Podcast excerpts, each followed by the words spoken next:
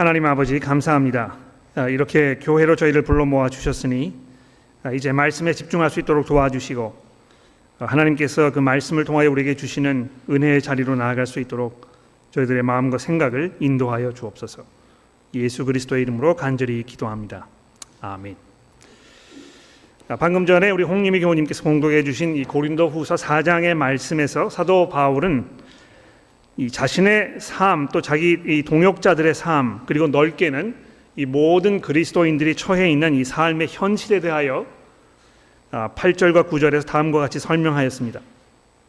우리가 사방으로 우겨쌈을 당하여도 쌓이지 아니하며 답답한 일을 당하여도 낙심하지 아니하며 박해를 받아도 아, 버림받지 아니하며 거꾸로 뜨림을 당하여도 망하지 아니하고 이 별다른 생각 없이 그냥 일상생활에 쫓기면서 예를 들어서 뭐 이 자녀들 뒤치다거리 할래 또 편찮으신 부모님들 아, 뒷바라지 할래 뭐 이런 여러 가지 삶에 복잡한 일이 많이 있지 않습니까?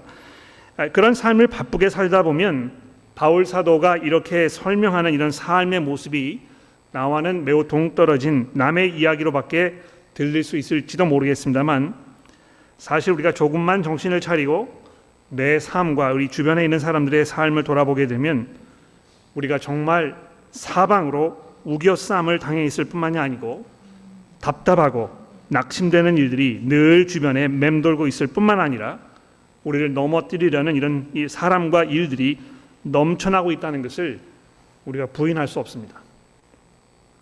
아마 주중에 여러분들의 삶 속에 일어났던 여러 가지 일들을 돌아보셨을 때도 아, 바울 사도의 이러한 그 설명이 지금 내 얘기를 하는 것 같다 이렇게 느끼시는 분들이 아마 분명히 이 자리에 있을 것이고요. 또 여러분이 지난 뭐 이 6개월, 1년 동안의 삶을 돌아보셨을 때 정말 이 세상에서 우리가 그리스도인으로 산다는 이것이 얼마나 어려운 일인가, 우리에게 많은 도전과 또 시련을 주는 일인가 이렇게 우리가 인정할 수 있습니다. 아, 그런데 여러분 그 지난주 본문 말씀이었던 이 스가리아서 8장 이 9절 19절 말씀에서 하나님께서 뭐라고 약속을 하셨습니까? 애통하며 슬퍼하고 하나님 앞에 참여하는 마음으로 금식을 할 수밖에 없었던 이 하나님의 백성들에게 내가 이 기쁨과 즐거움과 희락의 그 시대를 누리게 하시겠다고 이렇게 말씀하신 것입니다. 그러니까 하나님의 약속이라는 것이죠. 아, 우리가 이 세상에서 정말 어려움과 슬픔과 고통과 아, 이런 그 상황 속에 살고 있, 지만 그럼에도 불구하고 하나님께서 그 하나님의 백성들에게 기쁨과 즐거움과 희락을 누리는 그 시대를 허락하시겠다고 이렇게 말씀하셨다는 것입니다. 그래서 오늘 본문 말씀은요. 이러한 그 하나님의 약속이 도대체 어떤 방법으로 아, 이 하나님의 백성들에게 이루어질 것인가 여기에 대한 보다 구체적인 이런 설명이라고 볼 수 있을 것 같습니다. 그러니까 이 본문의 말씀을 우리가 이 주의 깊게 살펴보는 일이 정말 중요한 이유는요.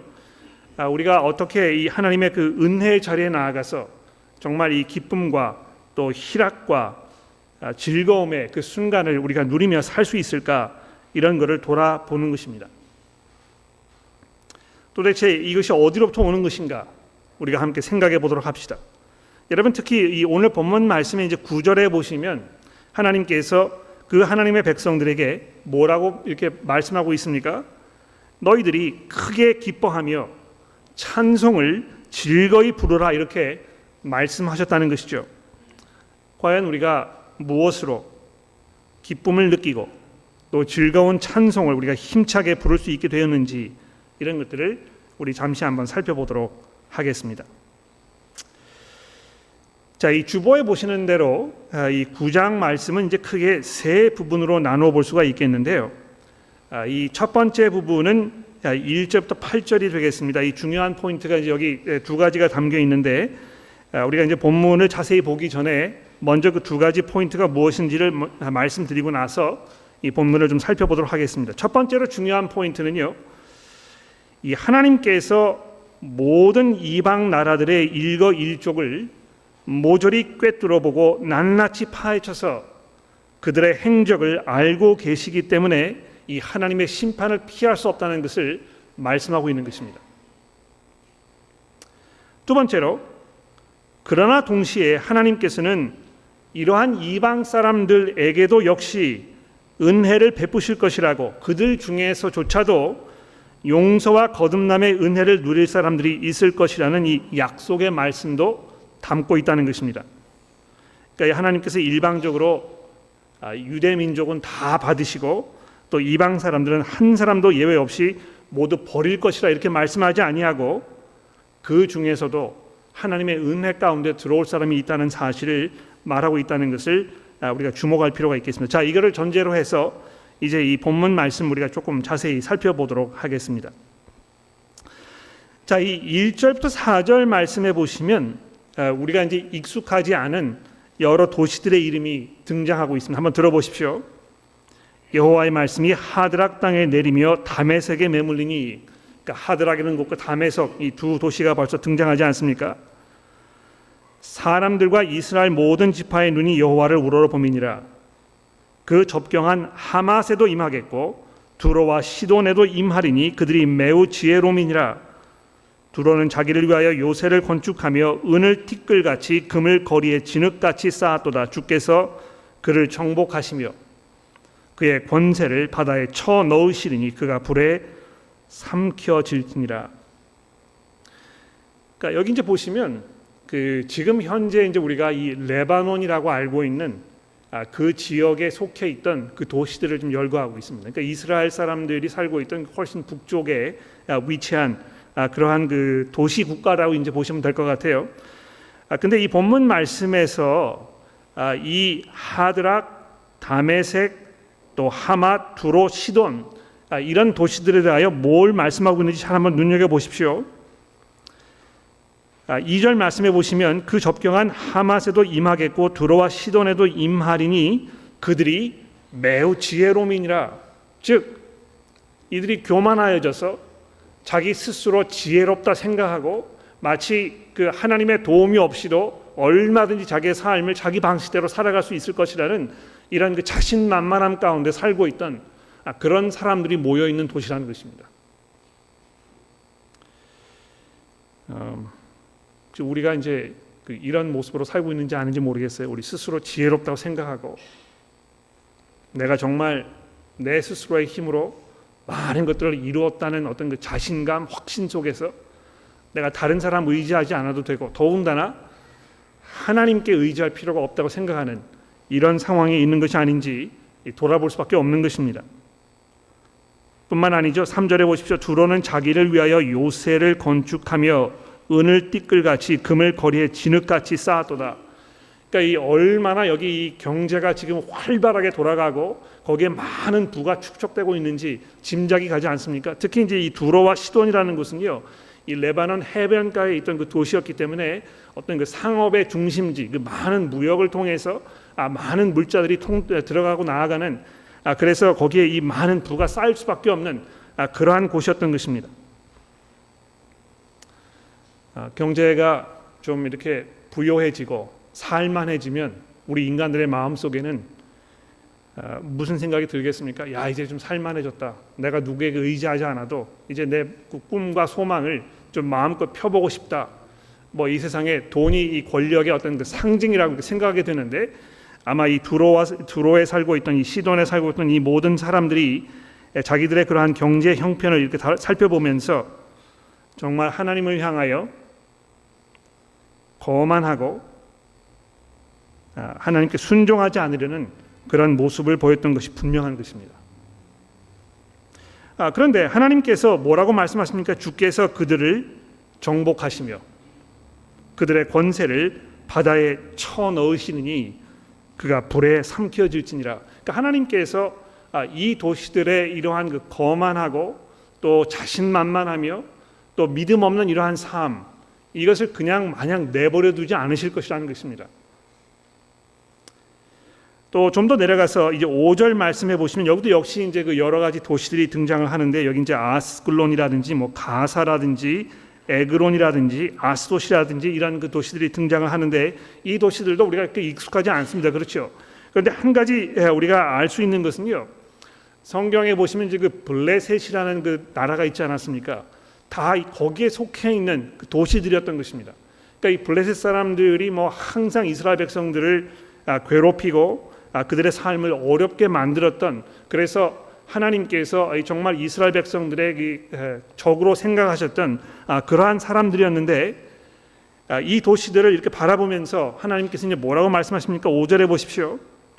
아스글론이 보고 무서워하며 가사도 심히 아파할 것이며 에그로는 그의 소망이 수치가 되므로 역시 그러하리라. 가사에는 임금이 끊어질 것이며 아스글론에는 주민이 없을 것이며 아스돈에는 잡족이 거주하리로다. 내가 블레셋 사람의 교만을 끊고 그의 입에서 그의 피를 그의 입사에서 그 가증한 것을 제거하리니. 그러니까 이거 보시면 모든 악을 정리하시는 하나님에 대하여 지금 말씀하고 있는 것입니다. 그렇죠? 이 세상에 불의가 가득하지만 그것이 정리되고 개선되지 않는 모습을 보면서 분개하고 안타까워하시는 분들 야 도대체 세상이 왜 이렇게 되어 가는 것인가 이런 염려 가운데 계신다는 분들이 있으시다면 여러분 소망을 가지십시오. 왜 그렇습니까? 하나님께서 반드시 언젠가 그들을 심판하시고 정의를 구현하실 것입니다. 그러니까 특히 이제 뭐 이 정치 문제를 우리가 생각하면 항상 뭐 옛 시대 청산 또 새로운 사회 구현, 사회 정의 실현 뭐 이런 그 거창한 구, 이 구호들을 많이 내걸면서 아, 이 정부를 출범하는 경우를 이제 많이 보지 않습니까? 아, 그러나 뭐 제가 이 그 설교 시간에 여러 번 말씀드렸습니다만 인간의 이 그 권력이 아, 인간의 힘으로 만들어진 정부가 이 세상에 아, 정의를 완전하게 구현하고 또 하나님의 그 사랑과 공의로 이 세상을 다스리는 일을 기대하는 것은 거의 불가능할 것입니다. 그러나 인간의 힘으로 할 수 없는 이러한 그이 그러니까 어려운 일을 하나님께서 하시겠다고 이 본문 말씀에 이야기하고 있는 이 사실을 우리가 좀 주목해 볼 필요가 있을 것 같아요. 더군다나 아, 하나님께서 지금 어떤 그 이스라엘이라는 이 특정한 지역 한정된 그, 아, 그, 아, 그 지역 사회 거기에만 그분의 영향력을 발휘하시겠다고 말씀하지 아니하시고 결국 이 온 세상에 있는 모든 권세들과 모든 권력들 또 거기에 존재하는 모든 악들을 다 통틀어서 정리하시겠다고 말씀하시는 이 사실을 주목해 보십시오. 하나님은요, 그저 특정한 사람에게, 특정한 지역에, 특정한 문화권에 있는 사람들에게 국한되어 있는 그런 아주 작고 보잘것없는 하나님이 아니시고 온 세상을 창조하시고 다스리시는 분이시라는 것입니다.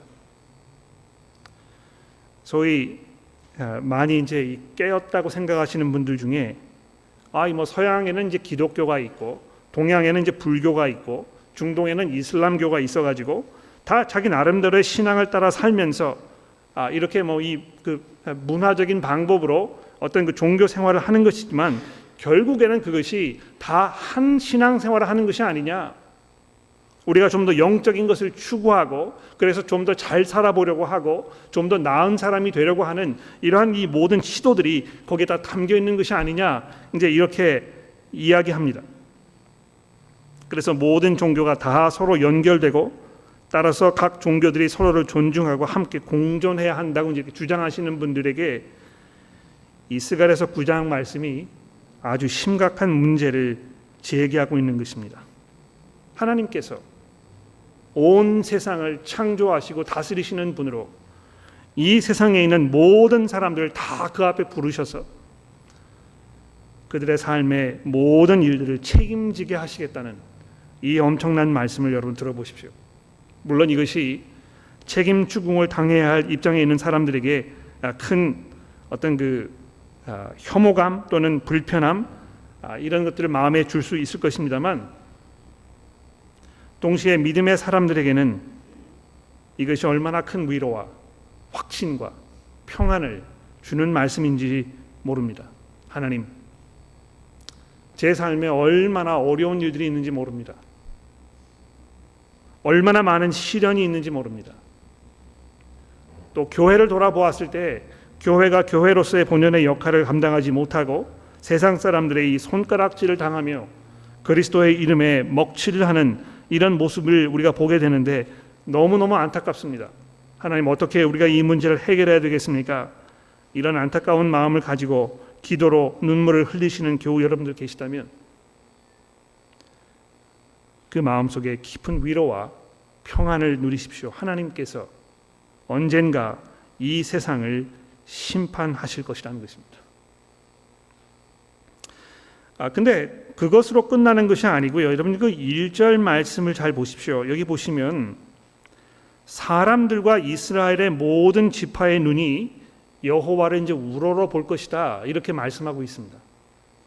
그러니까 지금은 그렇지 않을지 모릅니다. 사람들이 하나님을 우러러 보기보다는 오히려 스스로 자기 스스로 자기 내면의 삶을 들여다보면서 내가 내 안에 있는 무엇인가를 찾아 끌어내 가지고 인간 이 본연의 어떤 그 가능성 이런 거를 완성시켜 나가야 되겠다 이제 이렇게 우리가 흔히들 생각하지 않습니까? 그러나 하나님께서 약속하시기를 언젠가 하나님의 백성들은 물론이고 이 세상에 있는 모든 사람들이 그들의 눈을 들어서 하나님을 바라보게 될 것이라고 이렇게 말씀하고 있는 것입니다. 또 같은 맥락에서 이 6절과 7절의 말씀을 보십시오. 내가 블레셋 사람의 교만을 끊고 그의 입에서 그의 피를 그의 입 사이에서 그 가증한 것을 제거하리니 그들도 남아서 우리 하나님께로 돌아와서 이 놀라운 변화를 지금 말씀하고 있는 것입니다. 그렇죠? 도무지 변화될 것 같지 않고 하나님께 돌아설 것처럼 보이지 아니하였고 그저 그들의 교만과 이 강팍한 마음으로 자기의 삶을 고집할 것처럼 보였던 이 사람들에게 하나님께서 놀라운 변화를 일으키셔서 그들로 하여금 하나님께로 돌아오게 하시겠다는 이 엄청난 말씀을 여러분 생각해 보십시오. 뿐만이 아닙니다. 여기 이제 그 유다의 한 지도자 같이 되겠고라는 이렇게 이제 번역이 개혁 개정에 되어 있는데 아, 뭐 이 지도자라는 말보다 아마 그한 지파로 이렇게 번역하는 것이 더 적당하지 않을까 생각합니다. 즉 하나님의 백성이 아니었던 이 사람들 하나님께서 부르셔서 자기 이 그 백성으로 삼으시고 그 이 열두 지파에 되는 이 하나님의 백성 안에 그 안으로 불러 모으시겠다는 이런 엄청난 약속이 여기에 주어져 있는 것입니다. 여러분과 제가 이 약속의 성취의 그 산 증거 아닙니까? 여러분과 제가 하나님의 그 약속의 밖에서 언약의 밖에서 이방인처럼 그 은혜의 자리에 나아갈 수 없는 그런 형편에 있었지만 하나님께서 여러분과 저로 하여금 우리의 영의 눈을 뜨게 하시고 하나님을 바라보게 하시며 하나님께서 이 세상의 창조주이시라는 사실을 우리가 믿음으로 고백하게 되고 그분과 화해하기 위하여 그분께서 보내신 그 아, 메시아를 우리가 의지하지 않으면 안 된다는 이 사실을 깨닫게 하신 이 놀라운 은혜가 이 본문 말씀에 설명되고 있는 것입니다. 근데 이러한 그 사실이요. 아, 지난주 본문 말씀 이 마지막 부분에서도 아, 우리에게 설명되었더랬습니다. 여러분 그 지난주 본문 말씀 20절 말씀 보십시오. 만군의 여호와가 이같이 말하노라 다시 여러 백성과 많은 성읍의 주민이 올 것이니라. 이 성읍 주민이 저 성읍에 가서 이르기를 우리가 속히 가서 만군의 여호와를 찾고 여호와의 은혜를 구하자 하면 나도 가겠노라 하겠으며 많은 백성과 강대한 나라들이 예루살렘으로 와서 만군의 여호와를 찾고 여호와의 은혜를 구하리라. 여러분 이 날이 이제 분명히 오게 될 것입니다. 아, 지금은 그렇게 보이지 않을지 모르겠어요. 정말 뭐 이 교회가 아, 이 세상에서 점점 설 곳을 잃어가는 것처럼 보이고 또 아, 노, 교회가 이제 노쇠화되어 가고 그래서 점점 힘을 잃어가는 것 같고 이런 상황에 있을지 모릅니다만 하나님께서 그 마음 속에 품고 계획하시며 이루시기로 작정하신 것이 무엇입니까? 하나님께서 정하신 그 때가 되었을 때 이 세상의 모든 성읍에 있는 사람들이 다 그리스도 앞으로 몰려와서 그분 앞에 무릎을 꿇게 되는 그 날이 언젠가 반드시 오게 될 것이라는 것입니다. 그러니까 여러분 그 기억나십니까? 어, 이 4장 10절 말씀에 보면 어, 하나님께서 이런 말씀하셨잖아요. 작은 일의 날이라고 멸시하는 자가 누구냐? 즉 시작이 보잘것 없는 것처럼 보인다고 해서 비웃는 사람이 누구냐 이렇게 질문하지 않았습니까?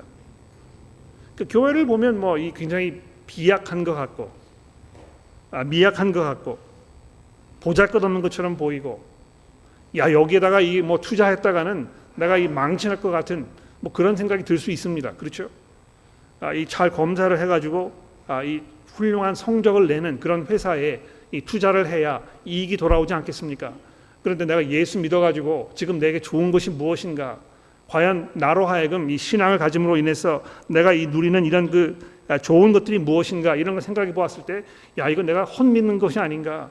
내가 계속 여기 이렇게 살다가는 이 세상에서 우리에게 주는 모든 그 약속들, 좋은 것들, 많은 사람들이 누리며 즐기고 있는 것처럼 보이는 이런 것들 다 뭐 놓쳐버리고 그저 보잘것없는 것처럼 허우적대며 살다가 그냥 일생이 끝나버리는 것이 아닌가 이런 염려를 하시는 분들 계실지 모릅니다. 그러나 이방인들 중에 하나님의 은혜를 누리게 될 사람들이 분명히 있을 것이라는 이 본문의 말씀이 여러분과 저에게 큰 소망에 큰 확신에 큰 위로가 된다고 생각합니다. 자, 근데 이러한 하나님의 그 계획과 하나님의 뜻이 이루어지게 하기 위하여 아주 결정적인 한 가지 중대한 사건이 있어야 한다는 것입니다. 무엇입니까? 여러분 그 2장 10절 말씀 기억나시는지 모르겠는데요. 2장 10절 말씀에 보면 하나님께서 오늘 본문 말씀에 등장하는 이 9절 말씀과 아주 비슷한 이런 말씀 이미 하셨어요. 여호와의 말씀에 시온에 따라 노래하고 기뻐하라. 그렇죠. 오늘 본문에서 보시면 시온에 따라 크게 기뻐할지어다. 예루살렘에 따라 즐거이 부를지어다. 이제 이렇게 아, 이야기하셨었는데 아, 굉장히 비슷한 그런 그 표현입니다. 근데 이 2장 10절 말씀에 보시면은요. 여호와의 말씀에 시온에 따라 노래하고 기뻐하라. 이는 내가 와서 내 가운데 머물 것임이니라. 그렇죠? 하나님께서 지금 이 자리에 오셔가지고 여기에 함께 거하신다고 상상해 보십시오. 예, 하나님 다른 데 계시지 아니하시고요. 그 하나님의 백성들이 하나님을 예배하기 위하여 하나님을 경배하기 위하여 하나님의 그 말씀을 듣기 위하여 우리의 필요와 간구를 말씀드리기 위해서 함께 모여 있는 이 자리에 함께 하셨을 때 이 세상에 무엇이 두렵고 이 세상에 무엇이 이것보다 더 기쁘고 감사하며 감격적일 수 있겠습니까? 그런데 이 구절 말씀에 하나님께서 거하셔서 너희와 함께 머물 것이라는 이 말씀 이것을 보다 구체적으로 어떻게 표현하고 있습니까? 시온에 따라 크게 기뻐할지어다 예루살렘에 따라 즐거이 부를지어다 보라 내 왕이 내게 임하시리니. 그렇습니다 여러분.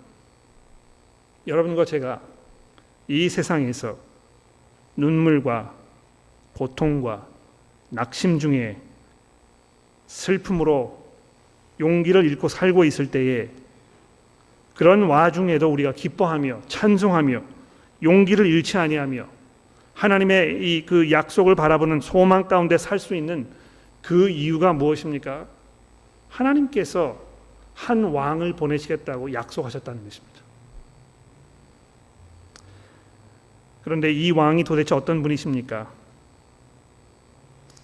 내 왕이 내게 임하시리니 그는 공의로우시며 구원을 베푸시며 겸손하여 나귀를 타시나니 나귀의 것 아, 작은 것 곧 나귀 새끼니라. 내가 에브라임의 병거와 예루살렘의 말을 끊겠고 전쟁하는 활도 끊으리니 그가 이방 사람들에게 화평을 전할 것이요 그의 통치는 바다에서 바다까지 이르고 유브라데 강에서 땅 끝까지 이를 것이니라. 그러니까 여기 보시면요. 하나님께서 보내실 이 왕에 대하여 많은 것들 말씀하고 있습니다. 그렇죠? 이거 이제 우리가 자세하게 좀 잘 살펴보아야 할 아, 그런 굉장히 중요한 부분이 아닌가 생각합니다. 공의로우시다는 것입니다. 첫째로. 그렇죠. 아까도 말씀드렸습니다만 불의와 공평하지 못한 것이 가득 차 있는 이 세상에 하나님의 공의로 이 세상을 다스리실 그 왕이 임하신다는 것입니다. 우리 삶에 있는 이 모든 불의를 다른 사람의 삶에 있는 이 모든 불의를 이 세상을 혼돈과 또 고통으로 몰아넣는 그 모든 악한 것들을 다 정리하시는 그 공의로우신 능력을 가지고 계시는 분이 바로 이 왕이시라는 것입니다. 그런데 놀랍게도요. 여기 이제 그 구원을 베푸시며 겸손하여 나귀를 타셨다 하는 이 부분을 주목해 보십시오. 예. 아, 우리가 보통 공의롭다 생각하면 막강한 권력을 가지고 있고 아무도 범접할 수 없는 그런 권세를 누리는 그런 사람을 생각하지 않습니까? 그렇지 않고서야 도저히 어떻게 이 세상에 공의를 실현할 수 있겠습니까? 누가 그 사람의 이야기를 듣고 그 사람을 두려워하며 그 앞에서 벌벌 떨면서 자기의 잘못을 시인하고 용서를 구하는 그런 모습을 보이겠습니까? 그런데 이 왕에 대해 설명하면서 여기 이제 그 구원을 베푸시며 이제 이렇게 돼 있는데요. 아, 이것이 이제 그 어, 히브리어에 보게 되면 이게 이제 그 수동형으로 되어 있습니다. 그러니까 구원을 베푼다는 말이 아니고 구원을 받는다는 말입니다. 또 겸손하여 이제 이렇게 되어 있는데 아마 이 겸손하다는 말이 이제 뭐 여러 가지 의미로 우리가 이, 그 이해가 되겠습니다만 아, 아마도 이 말씀 이그 단어가 여기 사용되었을 때는 마치 고난을 당하는 아, 아주 형편없어 보이는 그 누구도 그 사람을 신뢰할 것처럼 보이지 않는 이런 모습에 대하여 말씀하고 있는 것입니다. 그러니까 나귀를 타고 있다는 것이 이제 그런 것 아닙니까, 그렇죠? 여러분 뭐그 어, 그 돈키호테라는 호, 그 소설을 읽어 보셨을 것 같아요. 거기에 보면 돈키호테가 나귀를 타고 다니지 않습니까? 얼마나 우스꽝스러운 일인지 모습인지 모릅니다. 뭐 이 갑옷을 쓰고 창을 들고 자기 나름대로는 그 위험을 떨친다고 생각하면서 다니지만 타고 있는 그 짐승은 나귀에 보자 불과한 것입니다. 아, 근데 주중에 이제 그 세워주기 그룹을 통해서 공부하신 분들께서 이미 알고 계시겠습니다만 아, 이것이 아마 사무엘 하 15장과 16장에 등장하는 아, 다윗 왕과 아주 밀접한 연관이 있는 그런 설명임에 분명합니다. 여러분 다윗 왕을 생각해 보십시오. 그가 유다의 왕이었습니다만 아들 압사롬의 반란으로 인해서 쫓기는 신세가 되지 않았습니까? 얼마나 처량한 신세로 전락을 했는지 모릅니다. 그가 하나님의 택하신 왕이었고 정말 놀라운 그런 그 능력과 권세로 이 온 세상을 통치할 것 같았던 그런 하나님의 메시아적인 왕이었는데 그가 이 아들의 반란으로 인하여 쫓기면서 많은 고난을 당하고 철시 천대를 받고 이런 모습 속에서 그저 나귀를 타고 도망가야 하는 그런 신세를 면할 수가 없었던 것입니다. 이 신약의 복음서의 저자들이 예루살렘으로 입성하시는 예수님을 생각하면서 이 구절을 생각해 냈던 그 이유가 분명히 여기 있는 것입니다. 여러분 예수께서요 이 땅에 계시는 동안에 하나님의 아들이시며 온 세상을 통치하시는 이 권세자로 임명을 받으시는 그런 분이셨지만 이 땅에 계시는 동안에 어떻게 되었습니까? 사람들로부터 천대받고 멸시를 당하고 손가락질 받고 많은 공격을 당하고 외톨이가 되는 그래서 정말 이 겉으로 보았을 때는 보잘 것 없는 것처럼 실패한 사람으로 이렇게 보였던 것입니다.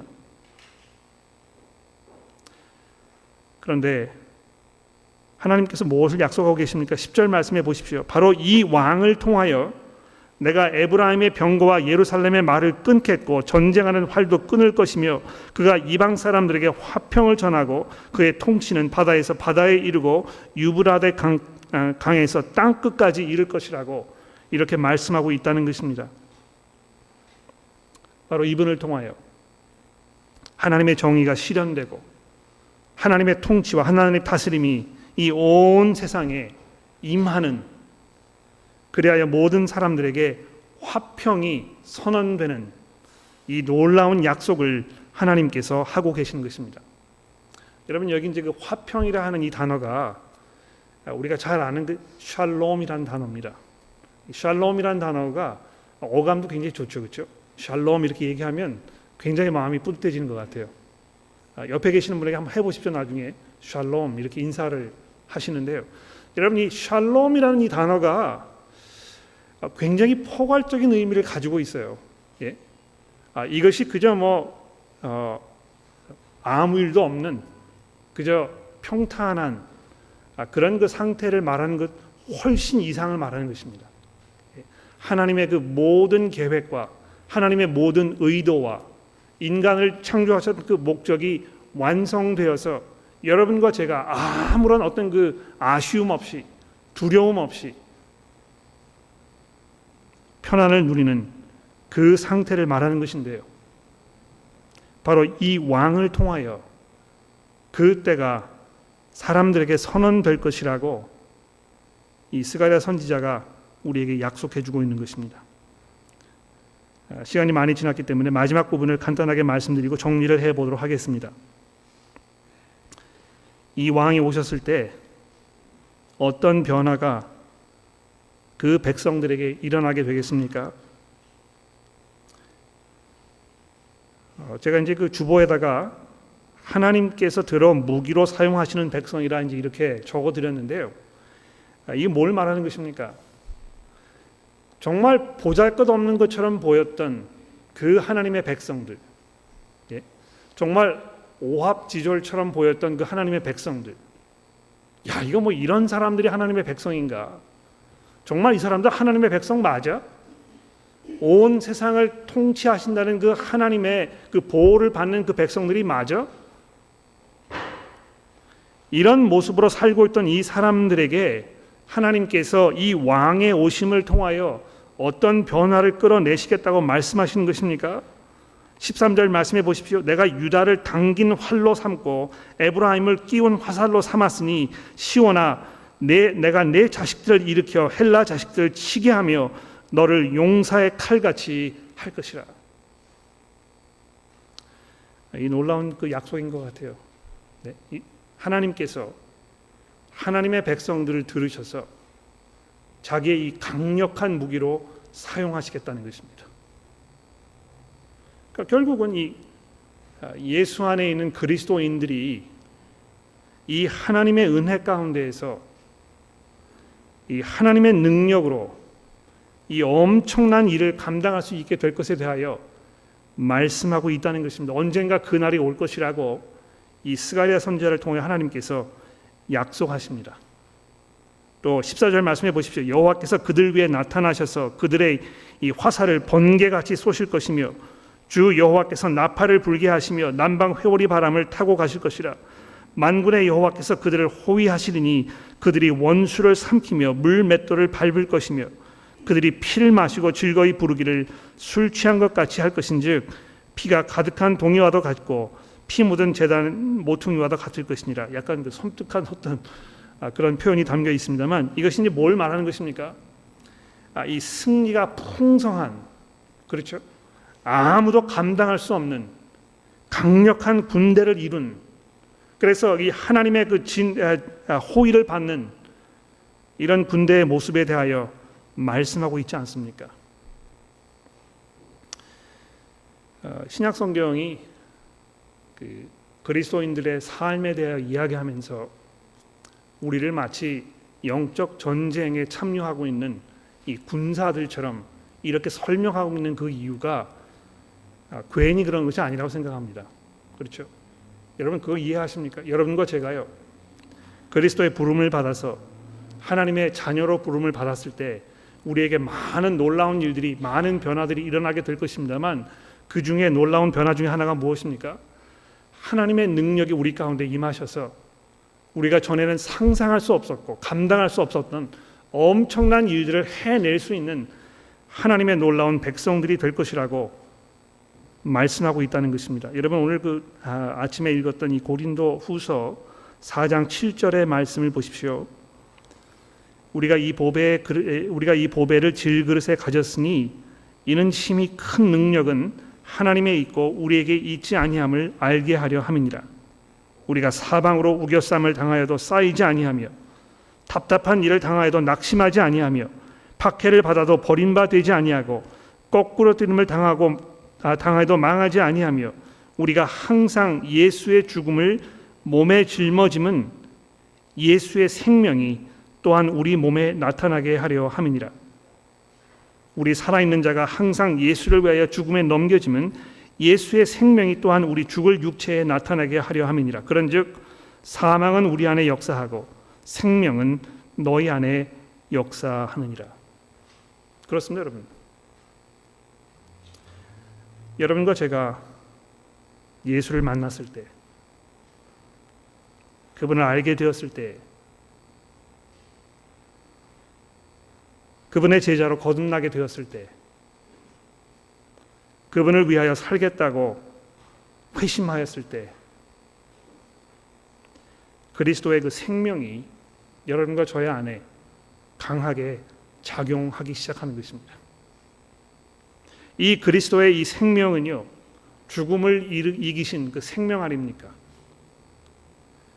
인간이 오랫동안 이겨낼 수 없었던 영원한 적으로 여겨졌던 그 죽음을 이기는 다시 살리는 하나님의 능력이 여러분과 저의 삶 속에 작용할 것이라고 약속합니다.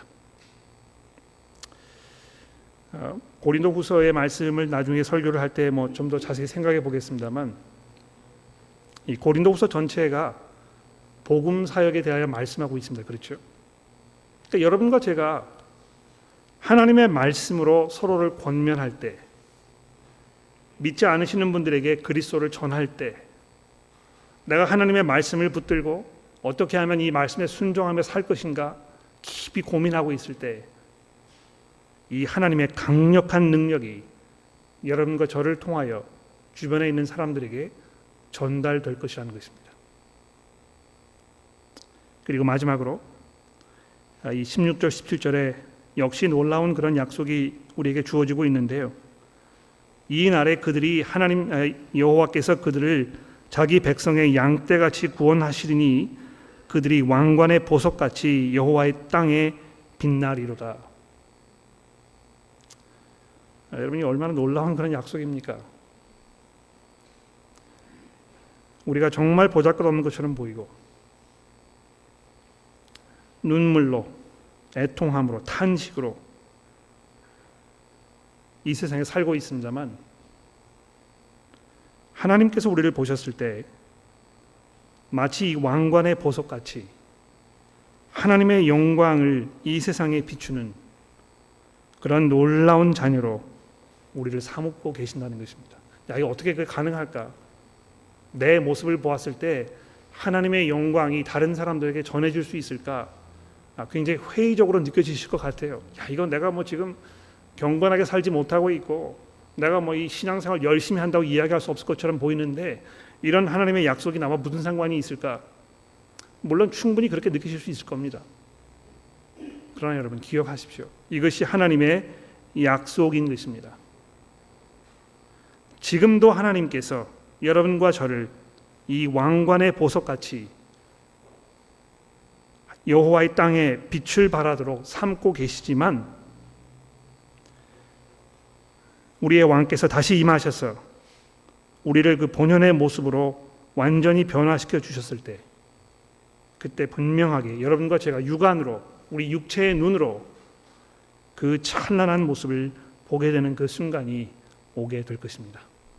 여러분 이것을 기억하시면서 비록 우리 이 땅에서 눈물 짓고 한숨, 한숨을 내쉬우며 탄식하는 이런 삶을 살고 있다고 하더라도 우리 가운데 기쁨과 감사가 넘쳐나며 하나님을 향한 소망 가운데 살 수 있게 되기를 간절히 기도합니다.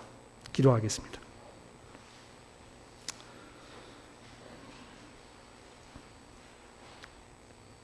하나님 아버지, 오늘 아침에 저희가 다시 하나님의 약속에 의지합니다. 아, 저희들 스스로의 모습을 돌아보았을 땐 우리에게 소망이 없는 것처럼 보이고 낙심할 수밖에 없지만 아, 그럼에도 불구하고 저희가 하나님의 약속에 의지합니다. 주께서 우리를 아, 이런 자로 삼으시겠다고 약속하셨으니 저희가 믿음으로 그것을 고백하며 하나님의 그 은혜에 감사하게 하시고 아, 이것이 우리 가운데 온전히 성취되는 그 마지막 날을 바라보며 지금 현재의 예, 우리의 삶 속에서 이 약속을 붙들고 살아갈 수 있도록 저희를 도와주옵소서. 하나님의 저희를 통하여 하나님의 영광이 이 세상에 드러나게 하시고 특히 우리가 복음을 전하며 복음을 나누는 그 과정을 통해서 그리스도의 그 생명의 능력이 우리 주변에 있는 사람들에게 새로운 생명을 불어넣는 놀라운 변화들이 일어나도록 저희를 인도하여 주옵소서. 예수 그리스도의 이름으로 간절히 기도합니다.